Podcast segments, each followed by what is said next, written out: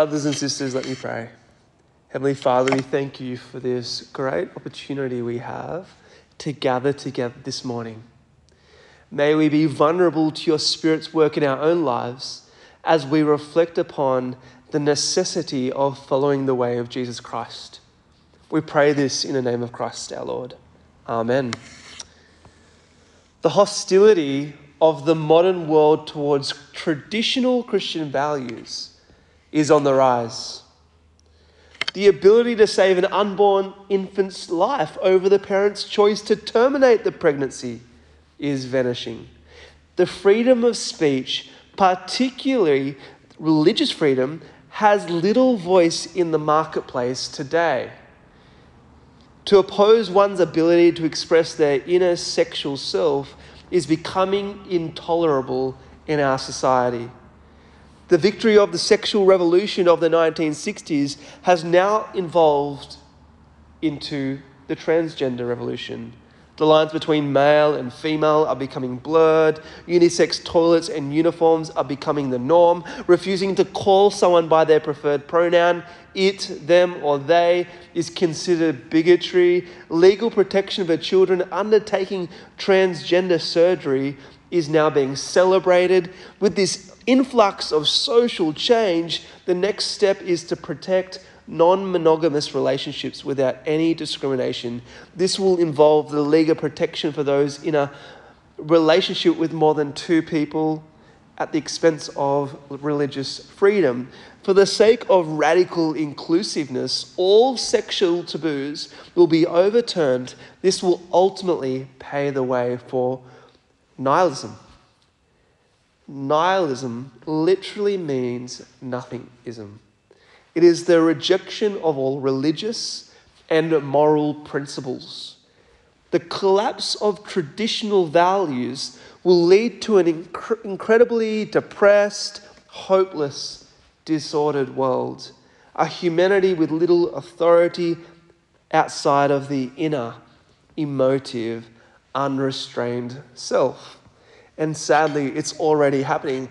If you look at most Australians today, they are more depressed than those who lived a generation ago, two generations ago, maybe even more depressed than those who grew up in the Great Depression.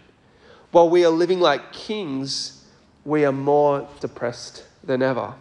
In this future world, lukewarm, nominal Christianity, faith on the fence will die out. Atheism or no faith will dominate nationwide surveys, and we're already seeing that happen as less and less people identify with the Christian faith in our country. Special religious education will become non existent. Yet, despite all these things, the biblical church will indeed survive. I'm optimistic of that. However, they will only survive as an oppressed minority of intolerable rebels on the fringes of society. Welcome to the future. While I might sound cynical today, I'm simply alerting us to the political tsunami that is looming. The truth is that the gospel is increasingly under fire. The ability to live by its core ethical principles is fading away. Traditional values are being banned on mainstream media. The barbarians of our culture are quickly demolishing the faith, the family, and whatever is in the way of our sexual freedom. If we desire to guard the gospel from this tidal wave ahead of us, we need to change our tactics. We need to own the reality that what we are doing now as Christians is not working. Rather than spending all our energy and resources on fighting the unwinnable culture war, we should invest our energy into, I believe, building communities and networks of resistance that can overcome this dark age which is ahead of us. We need to form deep systems in which a holy life can flourish and survive amid the tsunami of nihilism. We need a strategy that draws on the authority of the biblical scriptures the biblical canon, and the wisdom of the ancient church We need to embrace living in exile as citizens of heaven and form a vibrant counterculture. I love what Rod Dreher says on this point.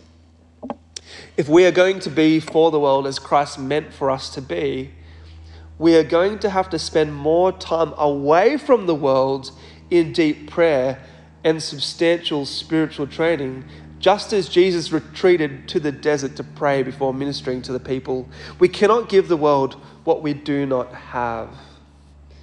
And so, my question is this How are you preparing for this world? This future world where the Christian voice will be forced to be on the fringes? Well, if the world is becoming increasingly disordered, our act of resistance is to be people who establish order.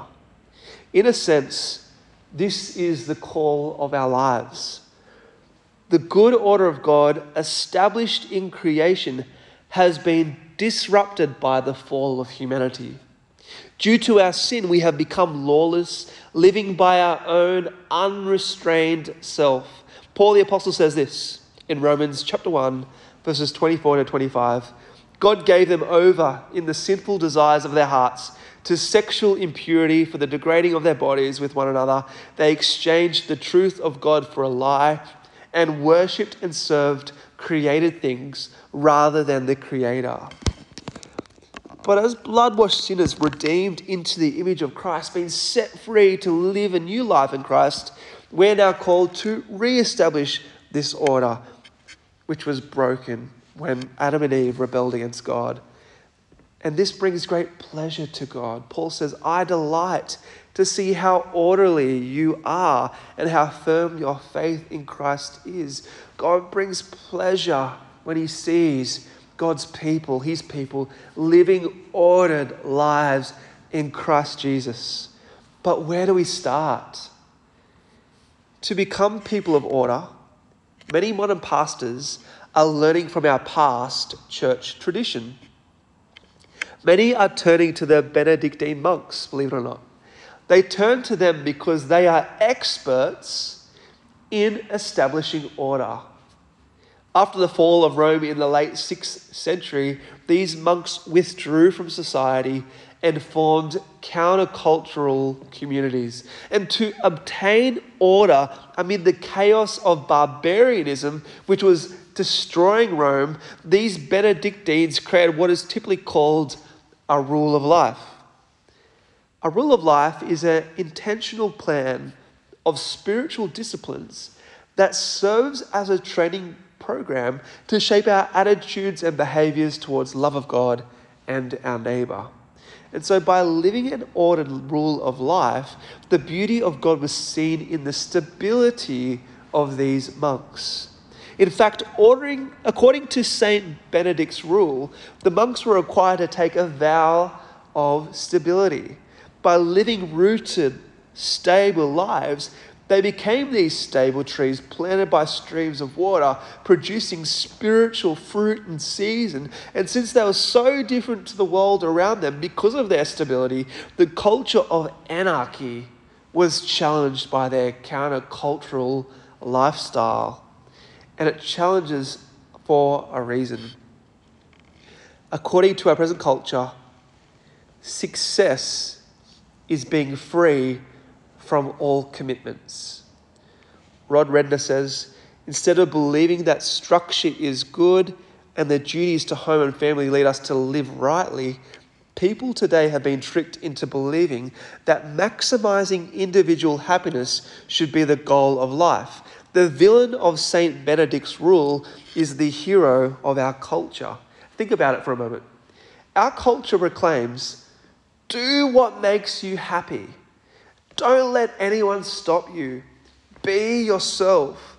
The irony of this unrestrained individualism is that, that, is that it erodes our freedom in Christ. Christian freedom means conforming ourselves to the order of Jesus. Peter the Apostle says, Live as free men, but do not use your freedom as a cover up for evil. Live as servants of God. And so, what we see here is that being free men is being servants of God. Freedom is found in our servitude to Christ. Since the way of Jesus is perfect, the stability that flows from being his servants anchor us and give us the freedom we groan for. Order helps us to find our true source of joy, which comes from God.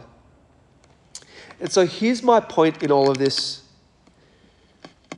establishing, establishing rules that create order will help us thrive in a world of disorder.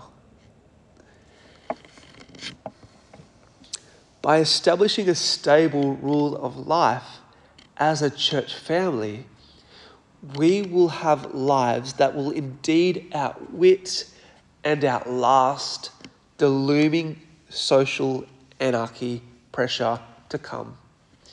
If we refuse to change our tact, we'll find ourselves blown out to sea with no gospel to stand on at all. It is therefore essential. The church must create an order of living that enables the sacred order of Christ to thrive for generations to come. As I live my Christian life, I'm not only thinking about myself, I'm thinking about three more generations to come after me, five more generations to come after me. And I think that's how we need to think as Christians. Are what we are doing now setting our children and their children up for success, or are we setting them up for failure? Where do we start when establishing order? That's my next question. Where do we start when establishing order? Well, we begin to establish order by becoming who we are called to be apprentices of Jesus. John Mark Comer says this Apprentices of Jesus order their lives around three essential goals being with Jesus, becoming like Jesus, and doing what Jesus did. That is our calling as Christians to be with Jesus, to become like Jesus, to do what Jesus did.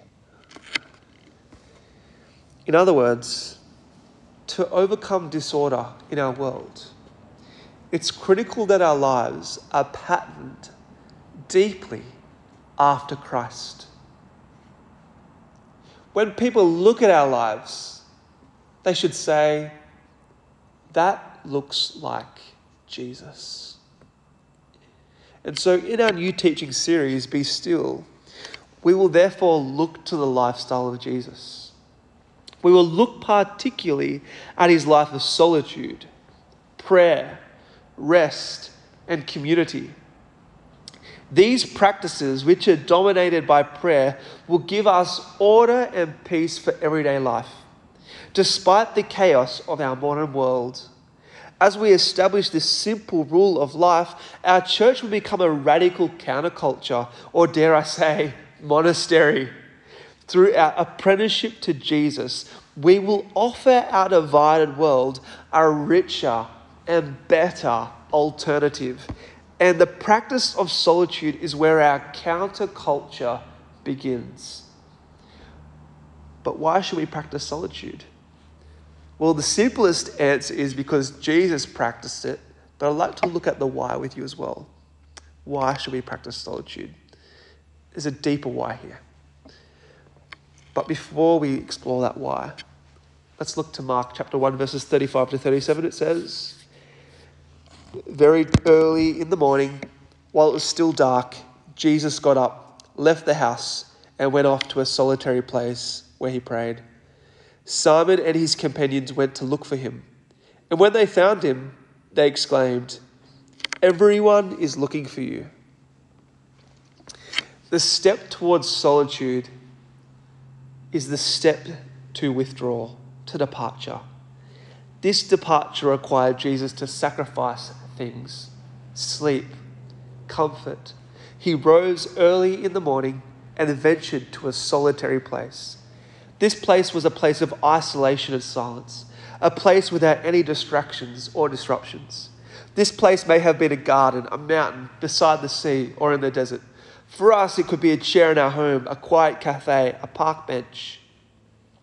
Whatever he went to, wherever he went that morning, Jesus decided to quieten his soul before God, to deeply connect with him through prayer, to enjoy a rich intimacy with the one who sustained him. Catherine Doherty explains the purpose of this solitude practice. She says, True silence is the search of man for God. True silence is a suspension bridge that a soul in love with God builds to cross the dark, frightening gullies of its own mind, the strange chasms of temptation, the depthless cliff of its own fears that obstruct its way to God. And so solitude creates an environment where our soul can draw closer to God. For this reason, solitude is important. Enjoying intimacy with God is the great gift of the gospel. And the truth is, if we never stop, slow down, and simply pray, our mind, our heart, our body, our soul will be only filled with ourselves, or more accurately put, the destructive white noise of our disordered worlds. If our lives are full of busyness, endless activity, we make ourselves incredibly weak, disconnected from God. And so, the first step in regaining strength in God is by creating a space of solitude to simply think and pray, to be still in the silence with God. Let me share something quite raw with you. Last summer, I went away to stop, reflect, and commune with God. In this time, I realized that in my fast paced, achievement centered mindset, I was left exhausted, unstable, spiritually depleted saying, I'm so busy, became a statement of pride. It was not until I entered into solitude, just me and God, that I identified a problem. I was isolating God through my busyness. I then tried to hide this reality with television, books, wandering the streets, calling home. Yet after a while, I stopped hiding. The shame was intense. In the stillness of solitude, I then recognized my problem. The world was making me one of their own. I was becoming an autonomous, freely choosing individual, finding meaning in no one but myself. In solitude, God then detoxed my soul. He crushed my idol of self dependence. In the silence, in the solitude, I was set free from the inner mess that I was experiencing in that moment. Ruth Barton explains this in her book, Invitation to Silence and Solitude. In sol- solitude, God begins to free us from our bondage to human expectations. From there, we experience God as our ultimate reality, the one in whom we live and move and have our being. In solitude, our thoughts and our mind, our will and our desires are reoriented Godward, so we become less and less attracted by external forces and can be more deeply responsive to God. Solitude is therefore a powerful practice for today. It helps us to strip ourselves from the external world around us that seeks to form us so that we can be formed by the ultimate being, God, our Father. Solitude enables us to withdraw from a world of chaos to draw close to the God of great order. There, in the silence of prayer, we then abandon our desire to control ourselves. Through our self denial, God then takes control of us. In the silence, our divine physician God performs deep, spiritual surgery on us, on our soul. The surgery is getting close to the root of the stuff inside of us that prevents us from seeing and hearing the gospel, as Carl Arico says. Then, once the surgery is completed, the shackles of our burdens are released. We then are ready to re enter the world. Indeed, we are ready to hear the voice of the disciples. Everyone is looking for you, Jesus. Everyone is looking for you. We're ready to be disrupted by our family. I imagine Evelyn coming into my bedroom, Dad, I'm hungry. Feed me. And I'm like, okay, I'm going to feed you now. I've been refreshed by the Lord. I've been energized by the Lord. I am ready to go out and serve you. Solitude should actually energize us for service, for mission. It should give us a deep joy to serve our family. Solitude must always lead us back to our family, our friends, our responsibilities. Catherine Doherty says, This silence then will break forth in charity that overflows in the service of the neighbor without cost counting the cost. It will witness to Christ anywhere, always. Availability will become a delight and easy. Hospitality will be deep and real, for a silent heart is a loving heart, and a loving heart is a place of care to the world. Solitude should cause us to re enter the world with joy and service, ready to bring chaos back into order. So, how can we practice solitude? While it might take a few days, a few weeks, a few months to implement, consider following these six steps. Firstly, identify the space and time in your life for solitude. Where will you do solitude? What time of the day will you do solitude? Second, determine the length of time in solitude. How long will you stay enjoying intimacy with God? Third, settle into a quiet, comfortable position. Too often we have things on our mind we're so busy, we're thinking about the next thing that we need to do. By getting comfortable, we are more prone to direct our focus to God. Fourth, express your openness and desire for God. Talk to God like a child. Let Him know your concerns. Five, enjoy the presence of God at work within you. Yes, enjoy His presence as He does deep surgery on your soul, bringing you the healing that you desire or don't know that you desire. Sixth, conclude solitude with a prayer of gratitude. Make sure that you give thanks for this time well spent with God that will nourish you for more service. And then, seventh, be ready to hear the voice of the world. Ask, Where are you? Be ready to go out and do the ministry that God has called you to partake in. As you practice these steps, remember that solitude must begin, however, with the expectation of encountering God. Not a God of disorder, but the God of peace, as Paul says. And as you encounter God, may you be filled with joy because God is doing a great work in you. Amen.